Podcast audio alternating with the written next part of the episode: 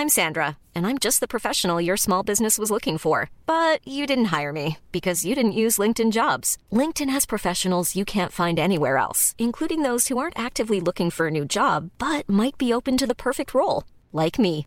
In a given month, over 70% of LinkedIn users don't visit other leading job sites. So if you're not looking on LinkedIn, you'll miss out on great candidates like Sandra. Start hiring professionals like a professional. Post your free job on linkedin.com/people today.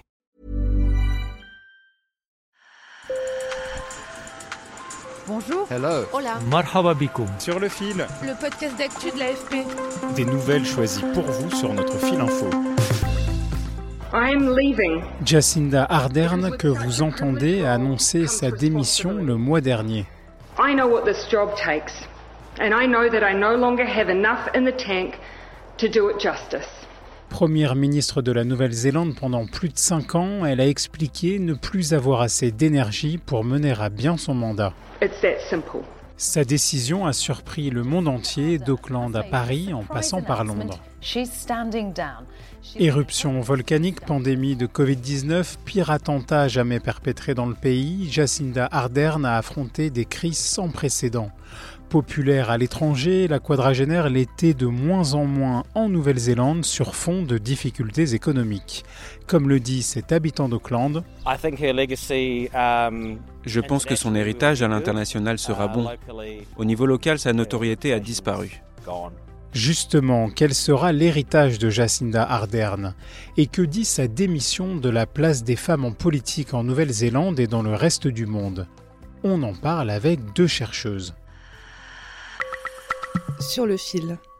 Pour Jennifer Curtin, professeure de sciences politiques à l'Université d'Auckland, les attaques visant Jacinda Ardern ont été particulièrement virulentes. Nous savons que sa sécurité et celle de sa famille étaient souvent menacées, que les critiques sur les réseaux, misogynes, haineuses, étaient là dès le début. Même dans certains médias traditionnels, on lui a demandé pourquoi élire quelqu'un qui pourrait avoir des enfants tout en étant Premier ministre. Pendant cinq ans et demi, elle a dû y faire face. Elle n'a jamais évoqué ni la haine, ni la misogynie subie. Elle n'a jamais dit qu'elle avait été traitée différemment parce qu'elle était une jeune femme au pouvoir Sauf peut-être une fois quand un journaliste lui a demandé si elle accueillait la première ministre finlandaise parce qu'elles avaient toutes les deux le même âge. Et elle a répondu Est-ce qu'on aurait posé la même question pendant une rencontre entre Obama et John Key, l'ancien Premier ministre, parce qu'ils étaient des hommes du même âge? En France, Frédéric Matonti, professeur de sciences politiques à la Sorbonne, a été surprise par la démission de Jacinda Ardern, beaucoup moins par les critiques visant la femme politique. Cet été, on a eu le cas un peu équivalent de la première ministre finlandaise qui s'est retrouvée au cœur d'une polémique incroyable parce qu'elle avait dansé dans une fête. Elle aussi, elle est très jeune, mais les attaques venaient de la même manière de l'extrême droite, c'est-à-dire de personnes qui estiment que euh, la place des femmes n'est pas en politique, que la politique c'est fait pour les hommes. En revanche, Frédéric Matonti réfute l'argument présentant la démission de Jacinda Ardern comme le symbole que les femmes font de la politique autrement. Je ne pense pas du tout qu'il y ait une manière féminine de faire de la politique. Il peut y avoir en vertu de la socialisation, un intérêt euh, des femmes politiques pour certains sujets que les hommes traitent moins. Euh, mais en revanche, dire qu'elles s'accrocheraient moins au pouvoir parce que euh, euh, la politique les intéresserait moins, ça me paraît une idée, pour le coup, qui, a tendance à essentialiser la nature féminine et qui n'est pas une bonne chose pour permettre aux femmes de faire de la politique. Pour Frédéric Matonti, l'un des faits marquants des années Ardern, c'est son empathie au moment des attentats de Christchurch en 2019, quand elle a porté un voile pour rencontrer des familles musulmanes endeuillées. Euh, elle a été exposée euh, notamment euh, aux attentats de Christchurch, où elle a été sans doute l'une des professionnelles de la politique, homme ou femme, les plus exceptionnelles dans sa manière de réagir aux événements, en montrant une compassion extrêmement importante. Alors, pourrait dire parce que c'est une femme, j'en sais, sais rien.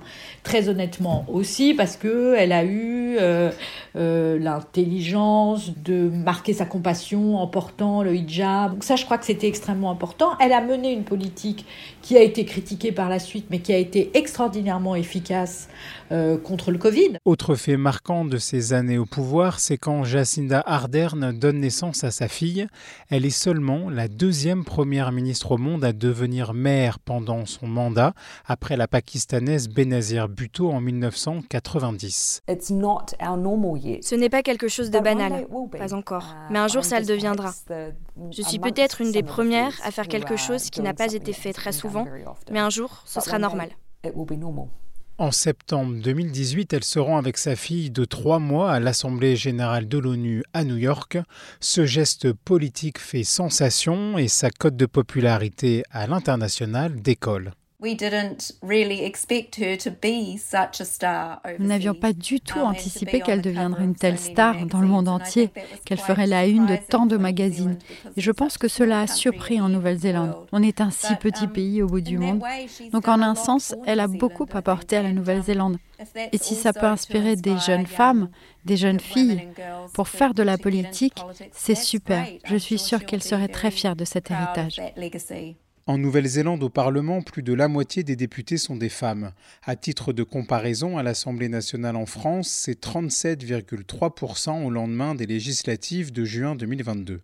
Pourtant, les attaques contre Jacinda Ardern montrent qu'être une femme en politique est toujours un parcours de combattante en Nouvelle-Zélande comme ailleurs. C'est pas tellement un problème de plafond de verre qu'un problème de, de tuyaux percés ou de course d'obstacles. C'est-à-dire qu'à tous les moments de la carrière, euh, c'est difficile. C'est aussi parce que euh, le moment où on entre dans une carrière politique, par exemple, c'est aussi le moment pour une femme euh, où on, on, a, on choisit ou pas d'avoir des enfants, par exemple.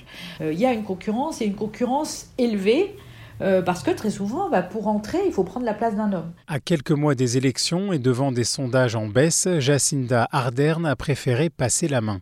Mais en admettant sa fatigue, l'ancienne première ministre a brisé un tabou sur l'épuisement en politique. Et donc, il y a aussi un espèce d'empêchement à avouer euh, ce burn-out. Parce qu'il y a les impératifs d'une masculinité, euh, je dirais presque toxique, euh, empêche aussi euh, de dire cet épuisement, cette fatigue qui peut exister chez un certain nombre de politiques.